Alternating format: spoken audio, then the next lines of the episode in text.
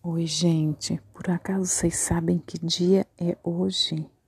Hoje é 23 de março, o dia da meteorologia. Aquele dia onde pode chover, fazer sol, ter ventos e trovoadas. E depois disso, ainda vem um arco-íris.